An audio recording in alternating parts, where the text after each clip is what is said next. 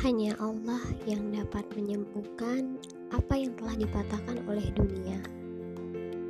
Perihal jodoh, fokuslah perbaiki diri.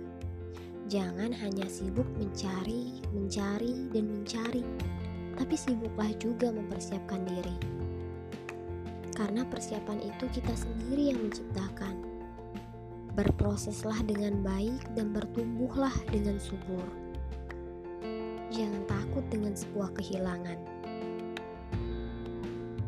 Sebab ketika sesuatu itu adalah bagian dari yang garis ditakdirkan untuk kita, sesuatu itu akan kembali pulang. Bukankah begitu peraturan permainannya?